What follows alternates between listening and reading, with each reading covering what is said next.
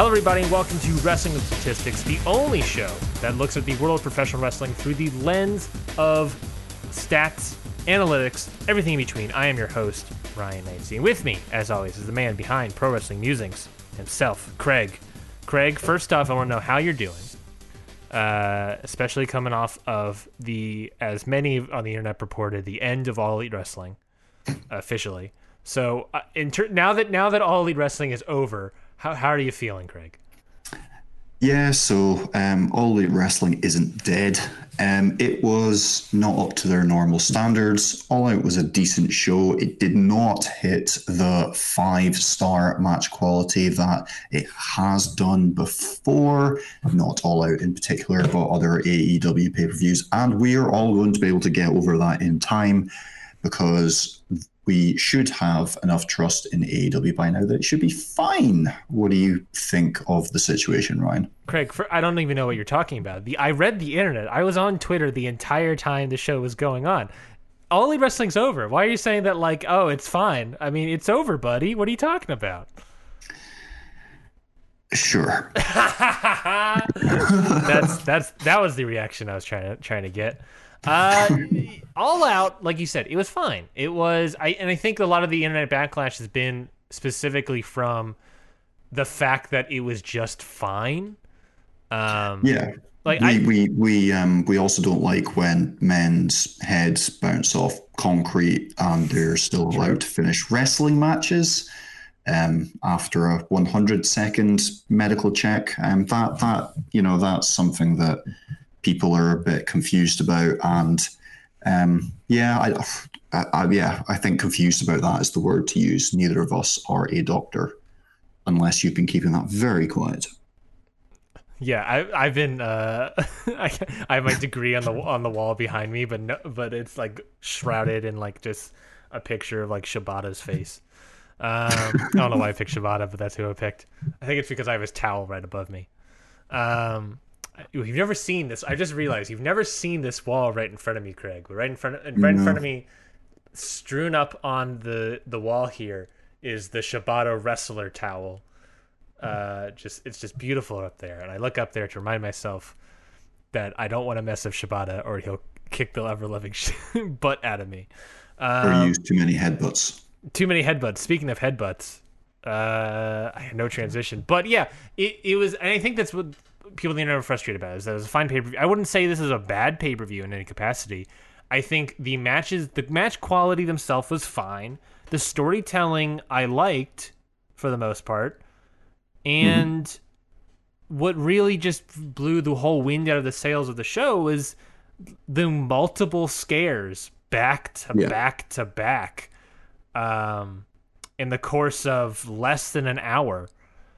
Um, maybe less than 30 minutes now that I'm looking at this. Potentially less than 30 minutes. And we've yeah, had we had uh, three scares. Because yeah. the 30, 40 minutes. Casino Battle Royal match was 21 minutes and the Broken Rules match was six minutes. So that means in less than 30 minutes, we had the Darby Allin scare, the uh, Matt Sydal scare, and the Matt Hardy scare. So a lot, a lot of it was like that's terrifying, and then the entire time just looking at twit, uh, Twitter to fight, figure out things. You get Tony Schiavone talking about like, oh, he's fine, and we're all like, how is he fine? Um, I did, I did like the idea that like, uh, you know, if if this is a work, then chalk it up to the greatest work of all time, but uh, it did not. The guy, guy's head was purple. I don't know. I'm not like I said. I'm not. A, we're not a doctor here, but like that doesn't look good. Um, but yeah, yeah. I mean, I mean, he he he couldn't he couldn't stand up. He fell over repeatedly. Um, it wasn't good. Um, Aubrey Edwards obviously wanted to cut things immediately. Um, don't know what that process was, but she was signaling several times in the process. Is there? And I don't want to like. Maybe we should talk about more of the Bret, Matt Hardy stuff, but I feel like we're talking about it basically the Matt Hardy match stuff now. And I don't think this is being talked about, and I'm just remembering this now. The the the fact of whether or not he got a concussion is whatever, I guess. It's not whatever. It's it's very important because there's the idea. But this isn't the first time this has happened in this promotion. Remember the I believe it was Fight Fighter Fest, Fight for the Fallen pay per view, where Yeah. Bea Priestley concussed uh, Britt Baker, and that match continued despite Britt Baker getting con- a concussion. Yeah, and she she was she was quite messed up and It went for a tag in the visually messed up. yeah she went for a tag in the wrong corner. and then throughout the rest of the match, visually messed up. De- I would not, I would say definitely not as bad as Matt Hardy lo- appeared to look, but concussed. Find out afterwards, concussed. Match did not end. Here, match ends but restarts, and then who knows how many potential other concussions could have happened throughout this promotion. You know, I you, you know you look to the Moxley Omega match at Full Gear. Who knows if there was a concussion in there? It was a you know unsanctioned match. Who would who could have guessed? Or any other match that could have happened. It's it's wrestling. Con- concussions happen all over the place, probably. But uh, there this isn't new. Now that I'm thinking about it, that makes me more upset because this isn't new. Is someone getting concussion and continuing the match? Um, maybe not to that degree, this degree, but uh, I I just realized that I'm kind of upset about it now that I think about it. Yeah, like the, the rest of sports um, have woken up to concussions and are being overprotective. Um, and I think I think a lot of the prob- the issues are being levied at uh, Tony Khan because he was the person talking about it and was putting his name on it. Um, I would again question his use of pronouns. Um, I, I, but it's hard because he's dealing with a culture that is very much in that vein. You you know you rip both your quadril- quadrilaterals and you could and you finish the match. Yeah, Um, how, what does that do to your knees? What does that do to your ankles? You know, um, is are these wrestlers lucky that they're able to walk in straight lines afterwards? I don't know. It, I I don't. I, I, don't want you to finish a wrestling match because you think you have to. I stop the match. I don't. I don't. I don't care if it's like, oh, well, he was going to have to leave AEW. It's like, nah, the match was called off. It doesn't count. That wouldn't be fair. And like, we we shouldn't be we shouldn't be kind of comp- kind of lining storyline kayfabe up against like the the health of a guy whose kids were watching. Have you seen the picture of Matt Hardy's kids in like his home cinema? That kind of draws a line under it. yeah. Th- I think that sort of like puts the point on like this overall culture shift in, at the very least, wrestling fandom. Hopefully, other sports. I I would say they're maybe farther along than wrestling fans are, but this culture shift in wrestling fandom where obviously beforehand it's been done to death by other companies WWE um the idea of the show must go on despite Mhm. despite anything including death Yeah, yeah, um I, I would feel that of this current younger wrestling f- audience the mindset is changing. I would say that sure the show must go on but if it's people's health on the line i mean i don't think it's a good idea. You and i have both spoken. We've been consistent on the show talking about how we didn't think them doing shows during covid at the very beginning of this back in march and april was a good idea. Mhm. you know um, same thing with WWE. Uh, we we we at the very least liked the fact that they were testing people, but uh, you know, the, it there's when it comes to AEW, but they're the same vein. Like we were still uncomfortable as fans. We were sort of like, Yeah. should the show go on? Like we understand that there's a money issue in their contract, where if they don't go on, they get no money whatsoever, besides merch sales. Um, but it, it was really like a thing. And I think there, there's a point to be made about this culture shift where fans don't really want the show to go on if there is a huge issue, like someone falling off, let's say 10, 12 feet in the air onto basically just concrete. yeah, and like concussions are dangerous. Like you're probably not familiar with this, but there's a guy, there's a footballer that got like kneed in the head 10, 15 years ago, goalkeeper, uh, fractured his skull, concussion, whatever. He then he then wore a skull cap for the rest of his career. Um, every every game he ever played after that, like it's it's dangerous and like I I I don't know how many wrestlers are. You know, if a wrestler needs to wear a skull cap for the rest of his career, does he actually do it, or does he just like find a promotion that needs the money badly enough that will let him continue to wrestle, even though there's a chance that you know something else might go wrong. I don't know. Um, it's it's a bit it, it, it's a bit disconcerting, but it also makes you then analyze well. These wrestlers are choosing to do this with their body. It's probably quite likely that the whole um, vocation of being a wrestler in general is shortening your life and True. doing X, Y, Z to your body anyway. Just look at some of those uh, New Japan dads, as they're called, kind of um, walking down to the ring with limited flexibility in their knees. I, it, it kind of makes you question your what are we doing with our lives? Why are we watching this, Ryan? Uh, not only New Japan dads, but have you ever seen New Japan put out like a documentary that was sort of like talking about Okada a little bit? Um, mm-hmm. He's 32. That documentary where you see him like walking around, he is oh, no. he walks around like an old man, oh, just dear. in general life. Like the mm-hmm. strain of all those Omega classic matches yeah. and those epics of just so much strain on his body. And you're right. I mean, and that's the whole thing. And I guess we are now as fans coming face to face with that of like, I, it's we changes changes need to be made. Uh, so we'll see how that all goes. We're not just here talking about the crappy parts of All Out. We're here talking about every other match. We're just going to do quick, quick little thoughts about each little match here, Craig. Skipping the pre-show, no big things that we'll really talk about there. But uh, we'll talk about that, and then we'll have a big deep dive into specifically the World Tag Team title match. Some nice graphs put together by Craig. Uh, some with some additional information, kind of looking at their f- previous uh, tag team title reign as a whole.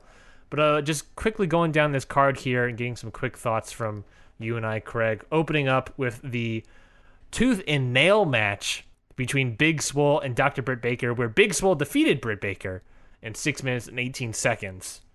Craig, thoughts on so i i want to say first that i am very happy that this match was on the the main card because this match has been hyped since was it might have been the pre-pandemic but like right around march this match has been getting hyped up for. So this is your longest storyline at the moment. Deserves to be on the main card. Not only that but you know let's get at least one more women's match on the main card. That would be nice with everything, all the discussion that's happening on Twitter. Um, in the same vein, I say this: watching this match, I did understand why there was a push to get this on the pre-show. It's, I can, you know, it, it's a cinematic match. We all sort of heard that, and maybe it was like I, I like the fact that it's here, but I can see why they thought that. What were your thoughts on this match, the cinematic match, this tooth and nail match, Craig? Um, scrap it um, number one contenders for the women's title instead, Nyla Rose versus Ivelisse. Problem solved. Now you've got representation on the main card. They can do a decent match. This was not necessary. It was fine. I enjoyed some of the character moments in it. Big Swole looked uh, imposing. Britt Baker is Britt Baker. She's always excellent. Um, Reba was running around with a banana skin on her head and some nice slapstick comedy. Some of it was absolute nonsense. Why? Why is there a power drill in a dentist's office? It was obviously like, oh, we need a drill. Oh no, we our dentist won't let us use one of those. They're really expensive. Here's a drill. Okay then. Ah, it's, yeah, yeah, meh, whatever. I, it, it didn't offend me, but it wasn't a great start. Let's let's make Britt Baker, someone that we've been pushing as a doctor, into like an insane dentist that you don't want to go to her practice. like in a weird, in yeah, a weird way, like devaluing her position as an actual dentist. Yeah, it's like, oh, she's just a crazy person. Um, yeah, I and I, I there's. I it's one of those things that they were obviously hoping that Britt Baker would be healthy by now um, since like back in March, they were like Britt Baker was like, "See it all out," and then we're like, "Oh, okay. Well, she's not exactly healthy." They were obviously hoping for a match here mm-hmm. between them two, but it's one of those things that you know if I was if I was Tony Khan, if I was one of the any promoter, why hope and wait for her to be healed by then? Why risk that gamble when I don't know, like like you said, let's build up in the next coming weeks a match between Nyla Rose and Ivelisse or Nyla Rose Diamante, or even extend or, or push back the um the women's tag team tournament and make the Yeah, opening mhm. match, you know, Diamante and Ivelisse versus Britt Baker, not Britt Baker. Um, who are those people? Brandi, Brandi. Who was the other person with Brandi? Ali. Allie. Ah, Nightmare Nightmare Family. Uh, Nightmare. Sisters. Yes, Nightmare Sisters. Um, make that make that the opening match of the show. Make that tag match the opening match of the show. I think that could have been a great spot for for all four of those women, and then a huge moment for Diamante and Ivelisse. I think that would be a great moment. And you know, if I was Tony Khan, I would consider even just pushing that, to- hopefully yearly annual tournament back a little bit, so you get that in. Um, but I like that idea. Moving on to the next match, it was the Young Bucks who defeated Jurassic Express, Jungle Boy, and Luchasaurus. 15 minutes, 24 seconds as your proper in ring opener to the pay per view. Craig, thoughts on this match? Uh, this is good. This is this is how it should have started. This is probably how it would have started. Um, AEW style speed based tag team match. Lots of offense. Um, Young Bucks with nine double team moves to two of their opposition. Jurassic Express thirteen tags to six in favor of Young Bucks. They really do push the tag team kind of moniker. Um, Jurassic Express had to counter the Young Bucks' kind of onslaught of offense with 39 reversals in this 15 minute match. And the Young Bucks were one strike off of 50 again in this 15 minute match. So that's quite some pace. Uh, yeah, this is this is this is AEW's bread and butter, and it is fantastic. Yes, it wouldn't be AEW without opening up in the ring with a high octane, hard hitting tag match. Um, I thought this. I I would for me this was my personal match of the night. Um, I didn't think necessarily that this was a great match, but I think what made this match great was uh, one the constant elevation of how do I say this properly? It's not the elevation of the Young Bucks, but it's the elevation that the Young Bucks give to their opponents.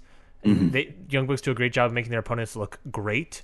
Uh, Yeah. And conversely, just the storytelling within this match, I thought was really great. You know, the Young Bucks and their heel tendencies uh, throughout this match. Uh, I like this match a lot. Uh, I liked just the super kick to Marco Stunt, just like getting him out of the way. I did say after, I didn't think after the match that would have made this even better for me is we just go fully into Matt and Nick Jackson turning heel and just Okay. have them beat up Marco Stunt after this match. Um, or even I think I might have actually said it about their their match on last Dynamite, which obviously we couldn't have the chance to talk about, but uh, just go full heel and attack Marco Stunt. I think that would be great to get some more feud into this match, more fire into this match, uh, and you don't have to build that story within just this match. You know, have it coming into it, but then also very reminiscent to when Co- Kenny Omega beat down Marco Stunt a month or so ago. Uh, I would have enjoyed that a little bit, but I can see why they did that. They're still leaning towards like the gray area of the Jackson brothers, so I can see why they're they held off on that. But yeah, I mean, overall, I like this match a lot. Uh, I don't remember a Canadian destroyer from Luchasaurus. That was disappointing. No. Um, but uh, yeah, I mean, I thought it was fairly good. Uh, let's move on to the 21 man Casino Battle Royale match where Lance Archer defeated everyone. Like, defeated is a weird way when you're describing a battle royale. Lance Archer won this battle royale. Not going to go over the huge names. 21 minute match. 21 minute match. That's a that's a person per minute. Um, thoughts on this match, Craig? Uh, didn't mind it. It was fine. Um, did not like that Darby Allin spot. I cringed the whole way through that, but suppose that's his own personal autonomy. I can't imagine he was pressured into doing that. I would guess that he was up for that. Um, Will Hog- Hobbs, I liked that they shone a spotlight on him. That was cool. Um, don't think he did. Did he do a spine buster? I don't think he did. You need to see him do a spine buster. It's excellent. Yeah. Um, yeah. Um, happy enough. Lance Archer won. Um, I, I, don't even. I don't really know who else you could have put it on. Eddie Kingston maybe doesn't feel world title title picture ready. Um, I'd have loved Rey Fenix or Pentagon to have won, but that would have kind of been a bit of a shock in their booking. They've not been kind of booked at that level. Um, again, uh, Darby Allin could have won. Him and Jon Moxley have that thing going, although they did just face each other recently. Ricky Starks was another one that I saw touted before the match. That would have been interesting. Um, he he certainly got something, but yeah, it it, it, it was a battle royale. I, I, don't know how much attention I was paying to it. Um, I don't have as much complaints as other people. Uh, do feel sorry for um, Mr. Evan Bourne, Matt Sydal, whatever he's going for. Uh, that was a shame. So that seemed to be a little of a conversation on Twitter, not as much as this next match, but Matt Sydal. What are your thoughts on that whole intro? Do, a lot of people were thought thought it was a, a, a funny debut. I saw one person say shockmasterish. Um, I I I've seen a lot of people being like, "Oh, that's a mistake. Don't dog on someone for their mistake." What, what was your sort of take on the Matt Sydal uh, debut? I I did laugh. Like I cringed at first and was like, "Oh, like that's gutting, etc., etc." And then I like kind of did chuckle at just how extremely unfortunate it was. Like, you know, it's your AEW debut. I hope it's a debut. I so I hope he's sticking around, and that would be really intriguing. Um, yeah, I, I didn't take a huge amount of pleasure out of it. I kind of laughed at the kind of black humor of it all, but yeah, and I hope I hope he sticks around. I hope we get to see an actual shooting star press from him soon. I I will be honest. I he he went down. He he went up. Great great debut. Great pop from the crowd. Goes mm-hmm. over, knees Shawn Spears in the face. Great looking knee. Goes for a shooting star press, a move that he's never tripped on. Slips, mm-hmm. falls. Uh, I thought it was comically hilarious. Uh, I'm very happy that he's okay if he wasn't okay, I obviously would not think it's funny. But the fact that he appeared to be okay, I thought it was the funniest thing to watch. Um, I, I, I, I legit laughed out loud, and it, and I and I recognize that there there is that sort of like like you said that always sunny black humor aspect of like this is the guy uh-huh. making his debut and he slips and trips at the very moment, but it's just it's so funny. It's just it's so like this is like the perfect like mess up of like this going to your big finisher move, the move that everyone knows you for, and then just slips and falls, and it's it's something comical about that. I agree. I wish Matt Sydal sticks around. He's definitely mm-hmm. had connections with the Young Bucks in the past with New Japan, uh, where he was teaming with Ricochet. Uh, I like Matt Sydal a lot. I think he would add a good atmosphere into this promotion if they get get to keep him around. Um, I did pitch on Twitter. I like the idea of, uh, on this upcoming Dynamite that it you just do the match Matt Sydal versus Shawn Spears and have Matt Sydal do the shooting star there, even if you're not sending him on to do you know as a as a full time talent, at least bring him on for one match so that we could see the shooting star press. Mm-hmm. Do it to a Shawn Spears who we don't do. Does he? Does it? Is it fine if he gets a loss? Of course. Um, so do is that. It, Pro, I don't know. I don't know what's happening with Shawn Spears, and I don't seem to care have about you, Shawn Spears. Have you heard the Have you heard the hand gesture theory? That which is there? What's the specific theory? So it's it's um so it's the four horsemen, and instead of doing their their normal four, they've been doing this three fingered thing, mm-hmm. and I thought it was supposed to be like an F, um, like for fear the whatever their fear the revelation. So it was like an F, but apparently they're saying it's a four with one finger down. Mm-hmm. So it's Dax, Cash, and Shawn Spears who are still around, and then the fourth one isn't there at the moment. That that's what I thought they were gonna that they were doing, but I was wondering if it's Spears because they started doing I hope it's not because he's crap. But yeah. Agreed, agreed. And that's why I don't care about Shawn Spears. But I, I they started doing the three finger thing when Tully was Yeah. introduced. So I was wondering like, is the third person there Tully? Yeah, Which which, I- kind of eliminates a person. Which I was like, that's silly. Unless Yeah. they're saying it's Spears, but they've never interacted with Spears. but he is he is um, Tully's third guy. which is also true. But then it's like, okay, well, then at some point we would have to see Tully and Spears and FTR all in the Yeah. same room at some point.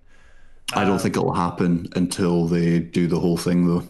That was my pitch with the Matt Sydal match. Is um, Matt Sydal does the shooting star press, but he doesn't get the win because FTR get involved in the match, causing him to lose. Or conversely, I like the idea of getting teased about the shooting star press and have Matt Sydal go for it, but FTR stop him, which allows you know stop him from jumping at all. Shawn Spears hits him, uh, and then you know, bing, bing, bang, boom. You, got, Yeah. you got the thing, you got the big reveal. It's it's MJF. He's he's splitting with Wardlow. It's MJF. Yeah, there's some there's something brewing, and I just don't know. I, I would love if they just kick it if Shawn Spears is the red herring. Uh, thought Yeah, yeah, me too. continued thoughts on the battle royal. Lance Archer, I think, is a great pick. I think it really falls Yes. in line with his "everybody dies" mantra for him to win this battle royal. Uh, like Will Hobbs was great. I think Will Hobbs really showed up, and then on this upcoming Dark, um, I guess tonight's Dark when this episode comes out, he has a uh, what appears to be a squash match. Uh, appears he's about to get a win on Dark, so that's exciting for Hobbs. I think he did a great job. I would love if the FTW title turns into this big Hoss heavyweight title, where Lance and Hobbs and Hager and Cage all duke it out in, and maybe some other people. Maybe put the put the uh, butcher in there. Um, that'd be interesting. Uh, I did not enjoy the how Eddie Kingston was presented in this match. It felt like he was kind of a chicken shit heel, Yeah. um, which was frustrating. After and I and that was really annoying me during this match that he was using the others. Like we, the first time we see him is this just this badass who's just destroying Cody, but then here he's you know he's just using other people. I did think after the fact that maybe that's why he was aligning Fenix and Pentagon and Butcher and Blade was that so that he can use them for this battle royal to win. But that didn't pay off here in any capacity. So who knows? I wanted them to come out at the same time. All all five of them. Yeah, I know that's contrived, but I think it would have been like a cool spot. I agree. I think that would have been like a cool moment to have all five out there and they just wreck mm-hmm. shop and just start destroying people. That it, it- would have been the perfect moment to do it because you have five people coming out. So why not just put all five? Yeah, in at once? exactly. I, I agree. Let's move on. We sort of already talked about our thoughts on this match. Broken rules match between Matt Hardy and Sammy Guevara. We both didn't like it. We both thought that the it sounds like the both thought that the match should have just ended straight up. Mhm. Um, is there any more thoughts that you have about this match? I mean, I thought the the last spot of pushing Guevara off was kind of cool, but obviously ruined by everything that happened previously. Uh, I mean, this was a this was a tough one to watch. Yeah, no, I just hope he's all right. Apparently, there's even just like the concussion isn't the end of it. There's like post concussion syndrome. Um, yeah, no, I don't. know. But yeah, I think I think we've maybe spent enough time um, wallowing in misery. or even I was going to say, or even if the concussion is real or not, because there's dispute about that. Yes. Uh, but I agree. Let's move on to the next match, which is the AEW Women's Title World Title match between Hikaru Shida defeating Thunder Rosa, the NWA Women's Champion, in 60 minutes and 57 seconds. Craig, I thought this was a really great match. It's my second favorite match of the night. I thought Thunder Rosa carried this match quite a bit. Uh, I thought, you know, I would. uh, Who knows what's going to happen with you know NWA continuously? Uh, I know I want to say she has a contract with NWA, but I'm who I'm really unsure about their contract clauses. I did know that when the pandemic started, they asked people if they can get out of theirs. I presume Thunder Rosa stayed. Obviously, if it's possible, I want to see Thunder Rosa back on TNT. Um, I thought she did really great. I think she would be a great thing for the division. But thoughts on this match in general, Craig? Yeah, she's great. Absolutely fantastic. Um, her match against Allysin Kay at the start of the year was really, really good. One of my favorite women's matches of the year. Um, she carried this match, I suppose, in terms of offense. Um, Shida was selling a lot for her. Um, Thunder Rosa came out with 71% of the offense in this match, which is Jesus. huge. Like, that's absolutely massive. Um, like, a, a big, like, even getting like 58% of the offense is a huge chunk more in your favor. This is like, you know, she's more than doubled her opponent's offense, 70 strikes compared to 24 uh, healthy warhorse level of offense. Yeah, yeah, exactly. Um, yeah, absolutely. Uh, there's a few fouls, five fouls from her compared to zero. The other thing about her that the numbers don't show that I really liked was her facials. A lot of facials, a lot of attitude. Mm-hmm. Um, her face when she kicked out of the Falcon Arrow at one was yeah. superb. Just the kind of, um, just the, the, the delightful smile at the kind of frustration she w- would believe that she'd caused her opponent there. Um, yeah, it was it was really good, and yeah, I'd I'd I'd really enjoy seeing her sticking around. Thunder Rosa getting 71% of the match offense is insane to me. Just mm-hmm. going out there, just striking her up. Um, I mean, yeah, shouts out to Thunder Rosa. Like, like, I mean, yeah, she, she's, she's phenomenal. Her that match against Allysin Kay is probably my favorite women's match of the year so far. I have to backtrack and check that out. Mm-hmm. But she's she's an astounding wrestler. Um, she's improved way way more than her Lucha Underground days. It was nice seeing her come out here and uh, wrestle. I, I, I, Hikaru Shida, I think she held her own, but I think she was a little gassed out probably from the heat a little bit. Mm-hmm. Um, I think Thunder Rosa did do a little better her in her performance, but Shida still re- maintained her composure a bit. Uh, I think that may have been by design. Um, Good point. You know, she gets the exposure on TV, which is how you get the NWA to agree to it. But like, um, they don't just want their champion going over and getting buried by another company's champion. She she she looked strong. That's perhaps perhaps that was part of the deal. At the very least, if you're going to do that, though, uh, have that have that match against Serena Deeb be a squash match. Just make it even. Hit the mm. hit the point of hit the story of this match between Shida and Rosa even harder by having Thunder Rosa squash Deeb last Wednesday. Yeah, yeah, you could do that. You could do that certainly. Deeb, Deeb, Deeb's not a contracted talent. What it doesn't hurt anybody. I suppose the difficulty there is there's a lot of um, spotlight on women's use and the time and blah blah blah. So you're like, oh, we had a 10 minutes women match on Dynamite's semi main event. That sounds quite good. Um, uh, you know, 30 second squash. Um, you're you're kind of getting misogynist thrown at you again, I suppose. Yeah, they were in a rock and a hard place by not properly w- booking and giving their women enough time. Your, your point is valid. I'm just, I suppose that might have been what they were worried about. I know. I 100% agree. I would 100% put money on the fact that that is probably what they were concerned about. Mm-hmm. Ironically, though, this was the match that yeah. you give yeah. 30 seconds to. Yes, uh, I agree. And what, I, what I'm saying to say is, like, I think they put themselves into a rock and a hard place situation where yeah. Yeah, they, if properly begin with, yeah, if they if they did it properly to begin with, this wouldn't have been as much of an issue that it was. Uh, and it's not mm-hmm. really a huge issue, but it's just like preferred that I think they could have done that better. Um, yeah. yeah. So Shida, where does Shida go next? I don't know. I think if I was doing this, you know, come out top on Dynamite uh, this upcoming Wednesday and have a fatal four way number one contenders match for the women's title. Um, why not? Tournament. Do a tournament. Go do, on. Do, do a, a do a tournament as well. At the very the, well, at the same vein, the problem with the tournament is we need we need Shida. Tournament could be four. Tournament could be four people for all I care. Just good point. Not not another fatal four way. Um, have Thunder Rosa face another person, face Big Swole, mm-hmm. but Big Swole gets the win over Rosa.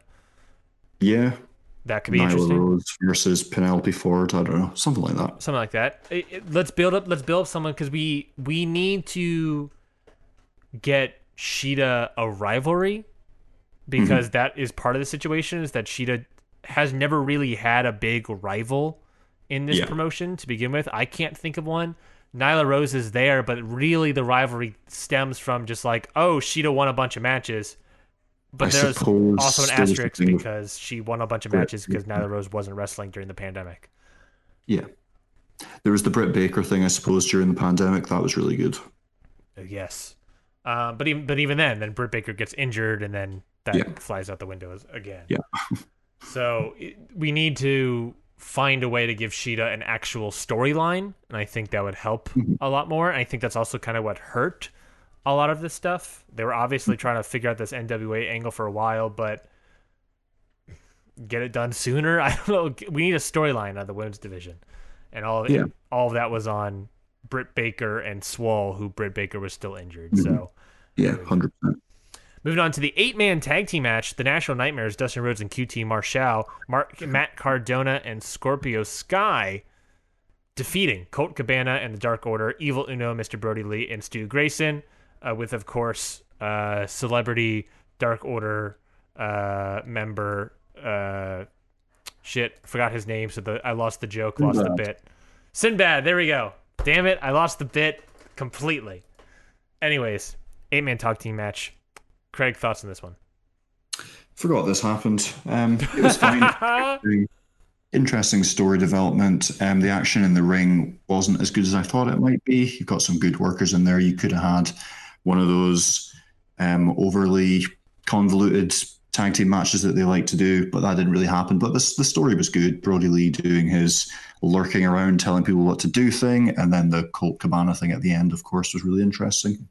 Agreed. I the storytelling really here what made this match great.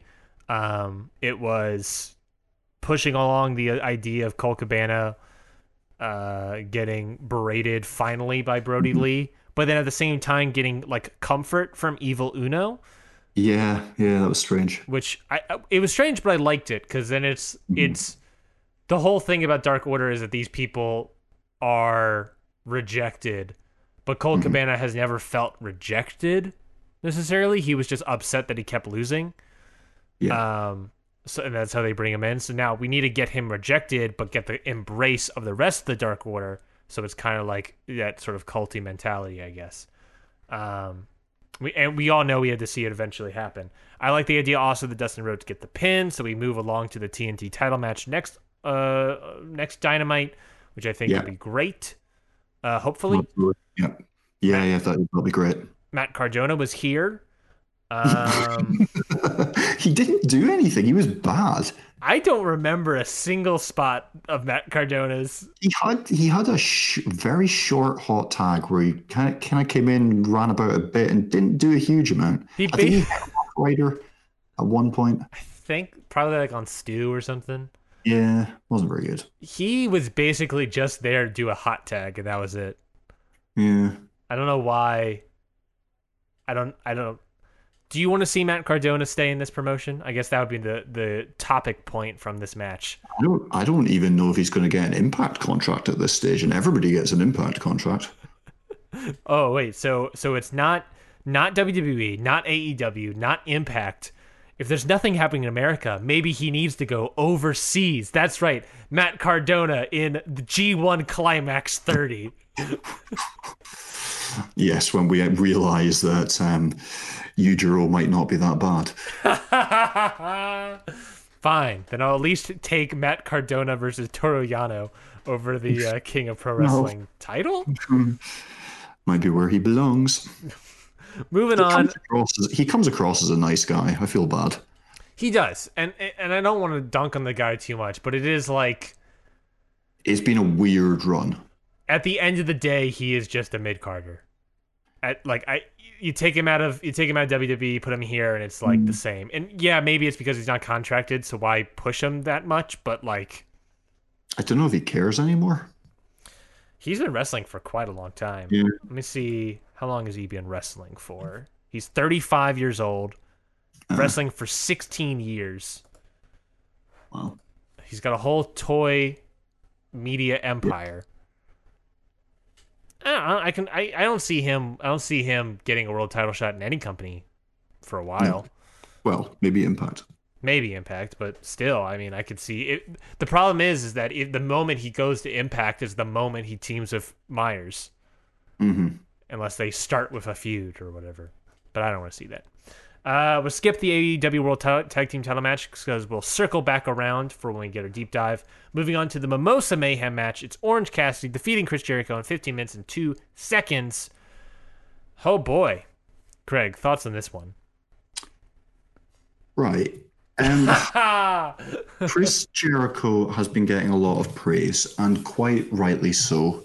I think his heart is in the right place here, and he obviously wants to get Orange Cassidy over. But I'm about as uninterested in Orange Cassidy as I have ever been. And I loved him, which is interesting. Interesting past tense there. Like, can. So he's been overexposed, and I think that's diminished his character. Um, the, the the laziness aspect of his character has been diminished as well. I think he's been yeah. like just more of a wrestler, and like his his match against Pac was superb. It was absolutely excellent. Yep. But I, I, I can't even remember his first match against Jericho. I, I, I don't know. I, I think this has been a failure, um, to be honest, which is a shame because I liked what they were trying to do. And I don't want to name point fingers, but I mean Chris Jericho, I think messed this up. He he he is out. He has the right intention in trying to push Orange Cassidy and make him a bigger star. And you know, if you look at the ratings, it's hit or miss. And you can say that Orange Cassidy is the only person that Chris Jericho has lost ratings on uh, okay. in terms of feud. But yeah. at the end of the day, the, is it is it just Orange Cassidy and Chris Jericho doesn't match? Is it just Chris Jericho didn't have a good one here? Like, is it the pandemic? I I, I don't know what it is, but at like this didn't work between the first match being kind of good, the second match Chris Jericho botching the finish, and this mm-hmm. third match just being a weird I don't even know how to describe it. Kind of like an Inferno match, but with Mimosa. I didn't mind the match. Um, I did not like the match at all. I oh, hated this match. I hated okay. watching it. But go on, go on. I I, I kind of liked the kind of idea of Jericho shoving his head into the mimosa, kind of being a factor in the match. Mm-hmm. I didn't hate the match. I'm just I'm bored of Orange Cassidy now, and that is really not something that I saw coming. In a weird way, Chris Jericho trying to push Orange Cassidy as a serious content- contender caused Orange Cassidy to lose all the aspects for you mm. and me that made yeah. him interesting. Essentially, yes, and they, they need to reboot him. Yeah, which it's it's very ironic because Chris Jericho's like, let's make this guy serious, and and yes. he means something. He's out there to make business, and then it's like, oh, but now he's just a guy yeah, yeah, he's and wrestling. he's good. At, he's good at wrestling, but the cat, the, and there were some amazing parts of this. Like the debate was really good. I really liked the debate. Um, the the waterboarding was awful. Um, the the hitting which, him which waterboarding? I, there was like three or four. I feel like the, the upside down one I didn't like. Um, the the hitting him with the bag of oranges was hilarious. Yeah. Um, the the dropping the orange juice was a bit tough. You know, it's been it's been it's been very hit or miss. It's been a mixed bag of oranges, if you will. uh, moving right along into the AEW World Title match, it was Jon Moxley who ended up defeating MJF. Asterix on that, according to MJF, because he defeated him with the band Paradigm Shift, 23 minutes and 42 seconds. Craig, uh, I think uh, same, same similar vein where they were pushing for story momentum coming out of this, but uh, on the match itself, any stats wise, anything that was really popping out of here? Um, so I mean, not stats, but I was slightly disappointed um, that um, we didn't see a different finish from Moxley. I was quite quite interested to see if he'd pull out something new or tap him out or something. But you know, a minor criticism there. Um, in, in terms of the match, it was 53 to 47 in terms of percentages. Um, Moxley 51 strikes, 24, whereas um, MJF with a 100 second um, submission advantage. So they were coming from very different directions. Um, eight pins to 15 in MJF's MGF's favor there. Um, MJF with 14 fouls to nine from Moxley. So you know, um, MJF going for the pins and fouling to get there, um, but Moxley not afraid to pull some um, underhanded tricks out of his back pocket either. Um, yeah, statistically, the match had an interesting story. Do you think um, MJF should have won the title here? No, no, I think it's too soon. Yeah, I agree. I, I think this is the, the this is the kind of match that's like we're raising him into main event status, but he's not yeah. there yet. We're slowly still building him yeah. there. Have have him feud with Wardlow and see if he can get that over, and I think he will. Um, also, it's it's got to be it, 2021 needs to be Kenny Omega reigning supreme as the champion. Agreed. And then you can have maybe Adam Page win it from Omega, and then MJF yeah. win it from Adam Page. Yeah, that might even be that might even be the sequence of winners that I have in my article that I wrote about that. There we go. Um, what was my other point I wanted to say from here? Uh, I I thought the build to this match was pretty crappy. Um, I didn't necessarily like I didn't necessarily like the presidential stuff from NG- MJF. I was like, just go out there, my dude. I think it's you don't have to do you don't have to wrap put wrapping paper on this whole thing. Just make it that I've never been pinned. But then even then, coming into this match, you know, the paradigm shift is is banned. That is confusing because as we've seen in the past two matches with Hager mm-hmm. and Brodie yeah. Lee, uh, Moxley has tapped well, not tapped out, but you know, used a submission as the last move mm-hmm. in those matches.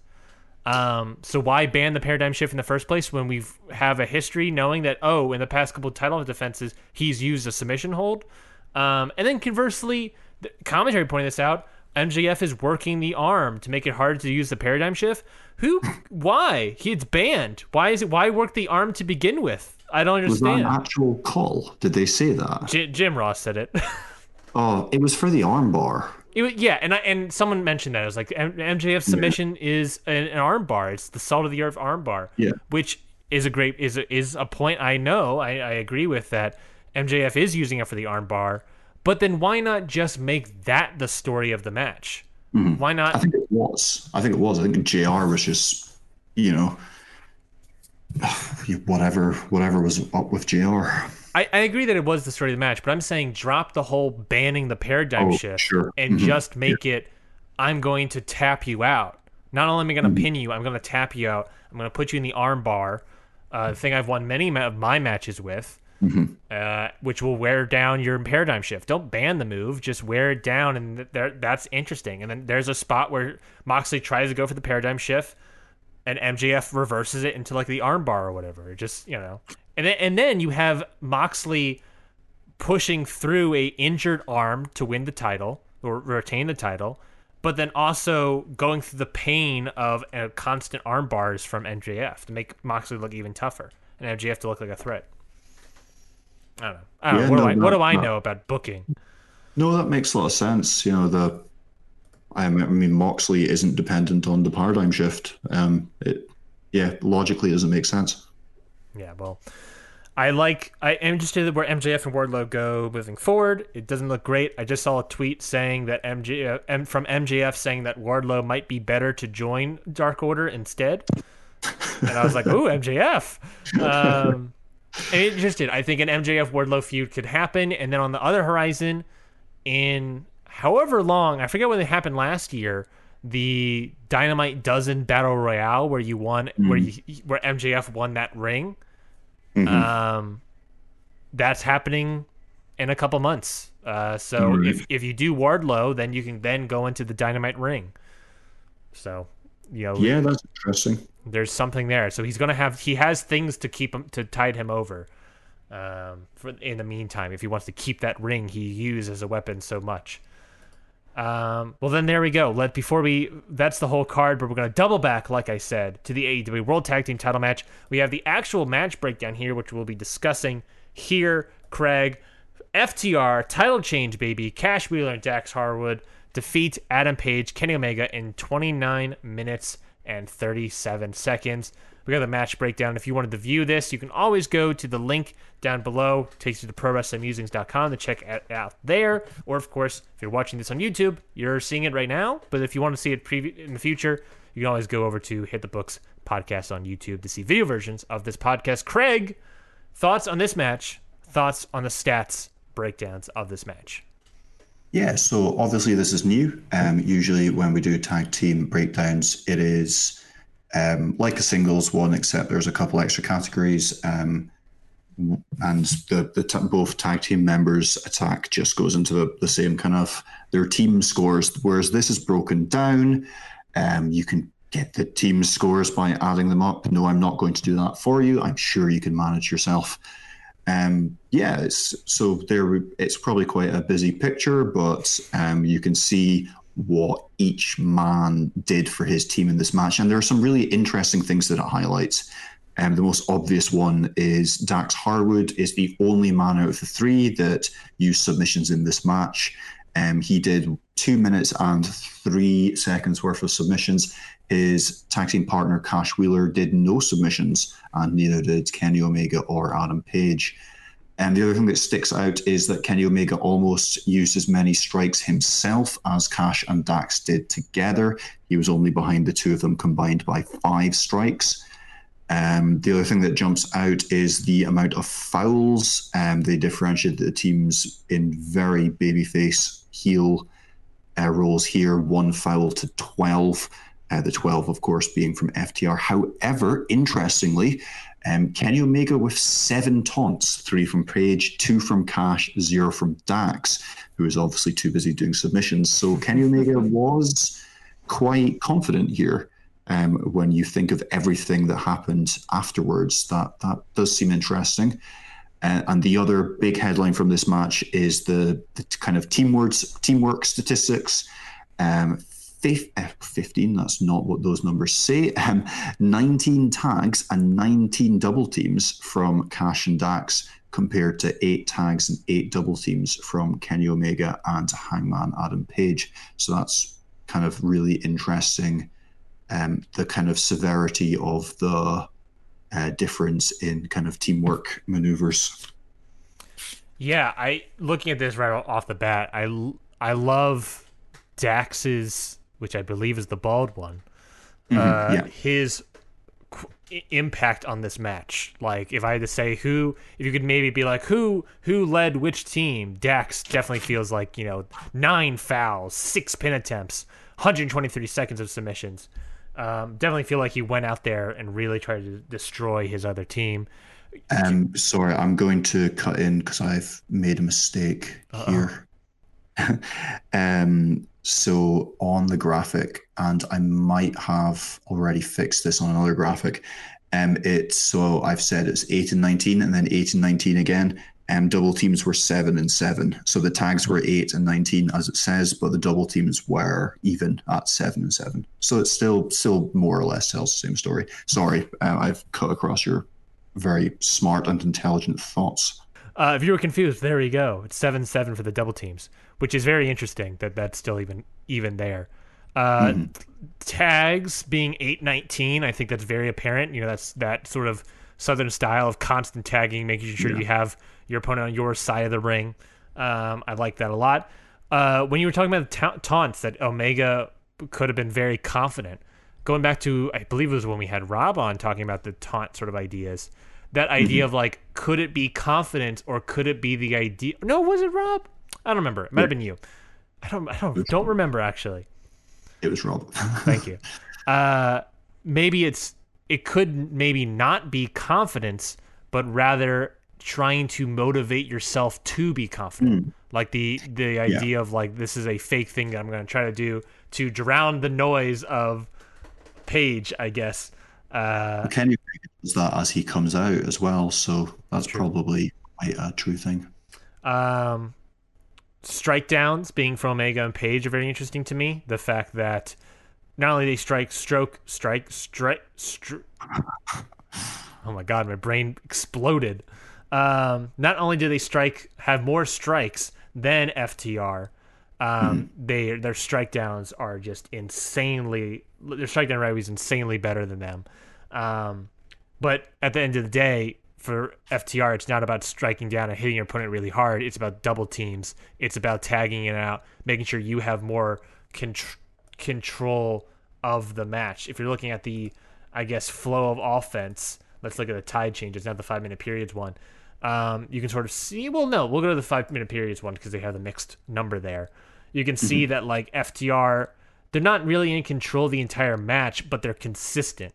Which to me, when I view these things, I feel like it's people who are more consistent with their flow of offense than being all over the place like Page and Omega are. Uh, that really leads to victories. The consistency is key to me. Okay. Yeah. Yeah. Um, we we do hear that we do see that quite a lot. I suppose with um somebody say a lot of like um somebody just outlasted their opponent or somebody rose and then fell quite hard. Hmm. Yeah, uh, and I in it's that aspect of like figuring out. I mean, even if you're looking at this, just looking at the Page and Omega thing, you can see that like they are going down. It's it's up and down, up and down across the board. But if there was that sort of Trending downwards, yeah. yeah, if there was that trend line, you could just see it like, oh, that is a decline as they're going. And Uh, you would you would certainly see an incline from conversely from, you know, um that, that the blue the blue opposition there is is trending in the upwards uh, direction. Exactly. Exactly. Um, is there any other points I really like to make? I want to shout out that submission times five seconds. Really not blowing out the graph Yes. uh, visually. Yeah, I mean, I thought this match was pretty good. I it's very interesting that the double teams that it's very interesting to me that FTR's tags were at uh 19, but their double teams was only at 7 where Page and Omega when they tagged, they typically would use a double team maneuver. Yeah, Page and Omega do a lot of like striking double teams, Mhm. um, as well as their kind of bigger ones. Whereas um, Dax and Cash kind of are they're they're they're they're kind of tagging and going in and out more. Um, it's more of a kind of merry-go-round effect rather than um, a lot of tag teams use tags to get them both in the ring. Uh, they do do that, but they're they're also they're also using it to they they might do two or three in quick succession. Um, so yeah, um, but it, it is an interesting point that they're not taking adva- advantage of that ten count. Um, I mean, they are seven still qu- quite a lot, but it's certainly not on the same level as their um, nineteen tags. Yeah, so that's that's very interesting to me. Is that you're right? It is more of a merry-go-round. Let's just have control of the whole situation. But Yeah, should, yeah. do you think they? Sh- I mean, it's hard to say. Like I was going to say, like, should they take advantage of having those ten seconds more often? Um, and then I was just like, well, no. I mean, they they won the title, so I guess it does. guess whatever. If it works, it works. You know, if it gives you the titles, it gives you the titles. So so so like for example, um, there, there's a reversal, a tag, uh, then a reversal. I think to keep hold of the man. Dax comes in, hits a grapple, um, and then tags out again. And Cash comes in and hits a grapple, uh, according to my scribbles. So like they are, they're not, they, they're they're just not using as high a percentage of a double team moves per tag as um, Kenny Omega and Adam Page were. Well, speaking of all those numbers, let's take a look back at their, I guess their previous title reign. I'm not. I'm not going to say current title reign. Their previous title reign. Um, you put toge- together some graphs here as well, Craig. Some supplementary graphs where you're sort of looking at their performance in this match compared to their overall average across their title 11 match title reign. I want to say. Um, uh, also comparing the first couple matches in the title reign and their last couple matches. I think it was like five and 6 Uh-huh. five or five, something like that. Yeah. So um, what we've got is um, th- there. So it's kind of it's kind of all of Page and Omega's. It, it's very similar to what you did with Cody, except um, but no, it's just very similar. Uh, so what I've done here is I've got their kind of average numbers from their whole title reign. So um, to give an idea of how Page and Omega tend to perform in a tag team match for the title, um, I then came across the kind of the numbers were saying that it seemed that for the first half of their title reign they were kind of dysfunctional underdogs, um, and then for the second half they became kind of dominant champions. Um, I came to that conclusion because their match offenses were uh, 54%, 41%, 39%, 43%, and 49% for their first five title matches. And then it went up to 63, 59, 58, and 61. So I then got averages for their first five matches and averages for their latest four matches to kind of um, we've got their average performance for when they were dysfunctional and their average performance for when they were back to when they were kind of when they developed into a properly good team. And then the fourth, so if you've got the graph in front of you, red for total average, blue for the beginning of their title reign average, green for the second half of their title reign average, and then the purple one is for uh, their their performance against uh, FTR. Mm-hmm. Um, and what, what you will notice by looking at the graphs is that for a lot of the time, uh, the purple one's actually the lowest. Um, however, I'm going to caveat that by there's also the match um, the match percentage, the total offense, uh, 52% against FTR. Average is 52%, um, 45% at the beginning of their reign, and 60% at the end of their reign. So this was very much a middling performance from Page and Omega closer to their dysfunctional beginning of their reign, which makes sense based on what's been going on, or it could be just be because of the strength of FTR's performance. Um, but yeah, when you look at the the breakdown, um, the things that stick out to me is they were doing more strikes and more submissions when they were more dominant, with a slight little bit extra from grapples um, as well. Um, and yeah, in this match, they were still doing a lot of strikes, but they were certainly missing uh, the submissions. Um, they certainly didn't do as many strikes as they would usually do. They outstruck FTR, but um, it was their their um, strike kind of per hour rates against FTR was lower than even their average for the beginning of their reign. So um, yeah, they they they underperformed due to dysfunction or just FTR's um, in ring acumen is for uh, the watcher's interpretation. But yeah, um, the wheels have well and truly come off. I really like that point that their numbers are most similar to the first half of their title reign, mm-hmm. um, which not only they were dysfunctional, but they were not defending the titles for three months. A quick caveat that just popped into my head. Um, part of the reason that a lot of the FTR numbers um, are slower, so on the graph with all the strikes, strike downs, grapples comparison, the reason that that will be lower is because this was an almost 30 minute match. Um, as matches go longer, and this is true across kind of like any wrestling company, um, per hour rates of offense go down. Um, in a 15 minute tag match, it's the um, let's say in a 15 minute tag match, they will do like 50 moves.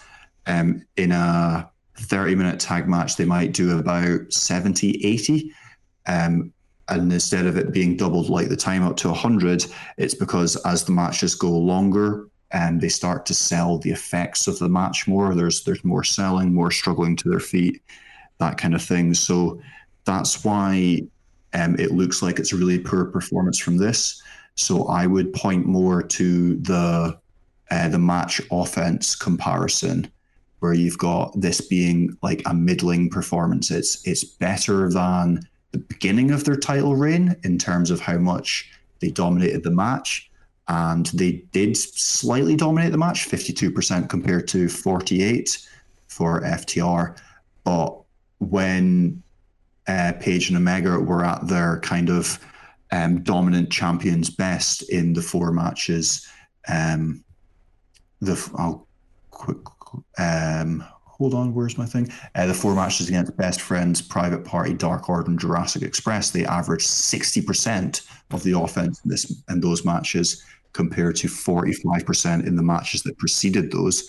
Um, here it was 52%, which is the same as their average across their title reign, but um, certainly not one of their stronger performances. And against FTR, uh, yeah, not not good enough. Also, what I like to point out is that that first half of their title reign of SCU versus Nightmares, the Young Bucks match is in there. So yeah. I like the idea that, like the comparison to the Young Bucks, that that mm-hmm. comparison of how do they do compared to the Young Bucks, which was another great match. I want to see if I can just. It was also their worst match. The what? The Young Bucks match? Uh, yeah, from a from a kind of um, examining their performance, they got thirty nine percent of the offense in that match. Thirty nine percent.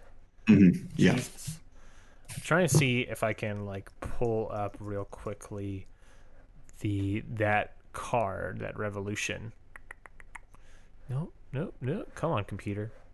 No, okay, I didn't have it. Um, it's gonna take a longer deep dive to find that stat, those graphs. But yeah, that that idea that like that match is in that first half as well. That sort of this match sort of compares to that level. Of course, it's an average, so it's a little bit skewed a little bit, but there is that comparison as well. That, um, I mean, it's it, they were just it's close to it, but they were still that was still the worst performance, and they were still one here. Yet they lost here. Like, do you? I get it's really hard to tell, especially when I was putting through that Cody article. But like trying to come up with the ideas of like what what do you think uh, either Omega and Page did wrong here, or did they not do enough of? What, what would be your sort of take on that? Um, yeah, so they, they started to use submissions more um, as we went along. Um, if you there's a really good article on ProWrestlingMusings.com, a preview article for uh, for this this card, and on it, um, the previous nine matches uh, that they were involved in title matches, um, essentially they've stayed steady for dives and grapples, but they started to use more uh, submissions um, as time went on and as they became more dominant. They certainly started to use more strikes and um, less reliant on strike downs. Um, their teamwork statistics were going up as well, more tags and more um, more tags and more um, oh, where are my words? Double teams, and their match offense was also going up as well. Um, so they they just they just they didn't perform um, at their best um, which you know you can't you can't do against um, the the kind of arguably best tag team in AEW. Yeah, yeah, it's just I, I, it's you you have to point to all the drama being a big part of that. Um, Hangman Page came into this match completely changing his attire as almost like some kind of knee to Kenny Omega that he was taking the tag team more seriously. Um, Michael Sidgwick talks about how um, Page was wearing long, long trunks for this, which is something he never does. Yeah. Um, to perhaps be more like Kenny Omega. He was the one that was doing the high ten. Come on, I'm I'm all in now, man. I'm sorry. Let's do this. Um, too little, too late. I think was how that was received by um, Kenny Omega. Agreed, one hundred percent agreed. I really like this match. I thought this was well it this match had the potential and it was kind of depressing how it fizzled out to be but i for what it was and the story moments that it brought i liked i think it's memorable in that sense i think mm-hmm. if this match if the if the temperature in the room was not over 100 degrees and the Matt Hardy thing did not happen, I think this entire thing would have been better well received. Mm-hmm. Hard to gauge that because we're talking alternate universes here. Um, but I, I, I, don't know. I think this match would have been better well received if, if that was the case. And looking at the stats wise, I don't see why it wouldn't be. I, I think this would have been a very entertaining match to watch. I think it's I think it's just the cards they were dealt were incredibly difficult. Mm. Yeah, I've, I've I've seen it suggested that it was too long, that it was uh a live crowd match in a kind of not really properly live crowd era. Um, New Japan certainly seemed to have learned from that. They were going, they were pushing some of their matches to like 30, 35 minutes. Um, Dominion um, New Japan Cup final, and it's just it, it was just like this really painful slog. Um, at Summer Struggle, the matches were the bigger matches were kind of hitting maybe the mid twenties. Um, so yeah, they, they seem to they seem to have responded and fixed things. Um, what what the world will be like in November, come full gear, and the next pay per view. I, I, I, I hope they don't have a huge amount more people in that building. I really don't see the situation in America being much different. Um, so yeah, you would hope that they maybe start finding a bit more of like a solution of how to put on a pay per view, um, kind of kind of maximizing your kind of pay per view matches with for for you know the the current situation. Agree. I I don't know how. I guess point by point. Yeah, this, was this match really long? I think in the COVID era, I think any match of more than 15 minutes is a little bit too long. Mm. Uh, you don't have to. 29 minutes, 37 seconds. So it was essentially half an hour. It was. Uh, I just did the math in my head. 29 seconds shorter than their Revolution match oh, against really? the Young Bucks. Oh. Young Bucks Okay. match was 30 minutes and six seconds. Uh, right. Okay. Well, Um, yeah.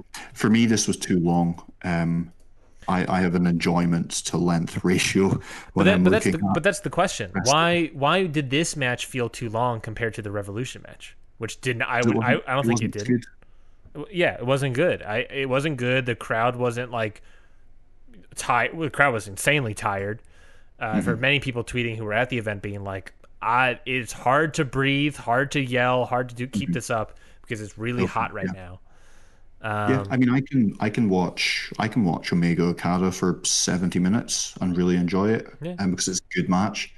Um, if you if you give if you dare give me Evil Naito in a sixty minute draw, I will never watch your product again, Gedo. never. I guess it also brings up a good point is that it was this match long because of the outside aspects, or was this match was this match bad because it was too long and because of all the outside aspects, or was it just badly put together? Oh, I see. Um, I mean, like, was it was it extended because of other things being cut short? That's also a good point. I never I didn't think about that, Sorry, I thought that was the point you were making. no, it wasn't. But that is a great point because I imagine Hardy Guevara probably would have gone longer. Let's say maybe ten minutes. Could this match just have gotten extra time? I don't know. That's a that's an idea. Yeah. These are the people you would probably give it to. well, yeah, yeah, maybe the thing. Jericho, maybe and Moxley. Um, Yeah, probably here. Second point being, will America be back in time by November? Were that when we were trending upwards in July and August, that seems to have died down now by time end of August, September rolled around. So things are looking better over here in that sense. But in the same vein, we're talking November. We're talking, you know, things can rapidly change here uh, in a number of weeks. I imagine in two to three weeks' time, the case numbers in Georgia and most of the southern, I was going to say territories, southern states in America are probably going to shoot up because of Labor Day weekend. Um, you know, it, it will November be better. I don't think so. You know, we're now talking the cold, so we're talking flu season starting up as well. I have heard Tony Khan say that they do they are able to go to an indoor arena, Yeah, he's choosing to keep it there. but I can see why he's choosing to keep it there. It's probably it's way cheaper, and it should be, if it can be. I doubt I, I doubt if they're able to go indoors, they will even be able to have fans. Yeah, but like it's also ventilation. That's also true. That's also true. There's also the aspect, the same vein of it being super hot here. What happens when it's uh, cold, in, in the 40 degrees and they're te- and they're wrestling out there? You know, it's it's 40 degree Florida weather, but it's uh, Yeah, yeah. I know I know for you your Scotland bones, 40 degrees isn't too bad probably. But uh, 40 degrees in Florida is Well, definitely well, definitely cold. I don't know what metric we're talking about. Oh yeah, uh, Celsius. Uh, 40 degrees Fahrenheit to Celsius is 4 degrees Celsius. Oh, right, okay. So cold. Um, yeah, you can. I don't know. If I played football and that, it's fine. They'll manage. Fair enough. Uh, well, there we go. That's all the time for us today, folks. We've gone through, reviewed all out for you. Uh, if you want more content like this, of course, you can subscribe to this podcast feed, or you can also go to prowrestlingmusings.com. You got a bunch of articles. Uh, like we said, there's a link to the bottom for this specific for some of these match stuff, whether it be on Twitter, whether it be on the articles on the website themselves. You can find all of that at Pro Wrestling Musings or going to Twitter account at Pro Wrestling Musings or Craig's Twitter account at Craig PW Musings. Well, first was at PW Musings, then it's at Craig PW Musings. And then if you like to throw me a follow and give my ramblings about what's happening in the world of wrestling, uh, then go over to at Hit the Books Pod on Twitter. Um, Craig, anything else? Anything you need to plug? Um, not really. No. Um, if you have subscribed to the Fantasy League, and you're, you're probably ahead of me. Uh, that did not go well for me. Um, but yeah, there's there's um, you should be able to find that on the website now if you want to check out uh, your points totals. But no, that's um, that's about it. I believe. I think we might be having some kind of Mexican wrestling coverage coming on the website. Um, so what? that might be. Um, yeah, some um, so somebody approached me about um, using um, the kind of the kind of format for some kind of Mexican wrestling, and um, somebody else wanted to write about Mexican wrestling. So I've mar- I've kind of like been a bit of a matchmaker, and they're potentially going to come up with something. And yeah, I'm it'd be interested in. I'm interested in that. Go check that out when it drops, folks. CM, CMM, CMLL thing was on at the weekend. Ah, ah. Uh, well, again, uh, if you like what we do here, subscribe. If you like what also what we do here, leave a review. We would greatly appreciate that, especially on that new. We did we we still have the show airing on the Hit the Book podcast feed, but we have a separate WWS RSS feed. Um, so you can go over. Uh, we have our own separate thing for just wrestling and statistics. If you don't mind going to making sure to leave a review there, um, that those first couple reviews in the first like month or so of a podcast being out are very important. So even more important than people realize. So it's hard to, hard to describe and real quickly in an outro format, but uh, very important. So if you don't mind going over to the separate Wrestling of Statistics RSS feed, slap a subscribe on that uh, and leave a review. We would greatly appreciate that. Um, I plugged the Twitters, uh, plug the YouTube again. It's Hit the Books Podcast. If you want to see the video version of this moving forward, you can subscribe over there. Um, I think that's it that I can all think of. Well, th- again, thank you everybody for listening to this week's episode of Hit the Books. We'll be not hit the books. God dang it, I had hit the books on the brain. Thank you everybody. Thank you everybody for this. Fuck. Thank you everybody. Thank you everybody for listening to this week's episode of Wrestling Statistics. We'll be back. Don't you dare. That was take three, and I'm using it. Thank you everybody for listening to this week's episode of Wrestling and Statistics. We'll be back all next week for another episode. Until then, goodbye. Professional.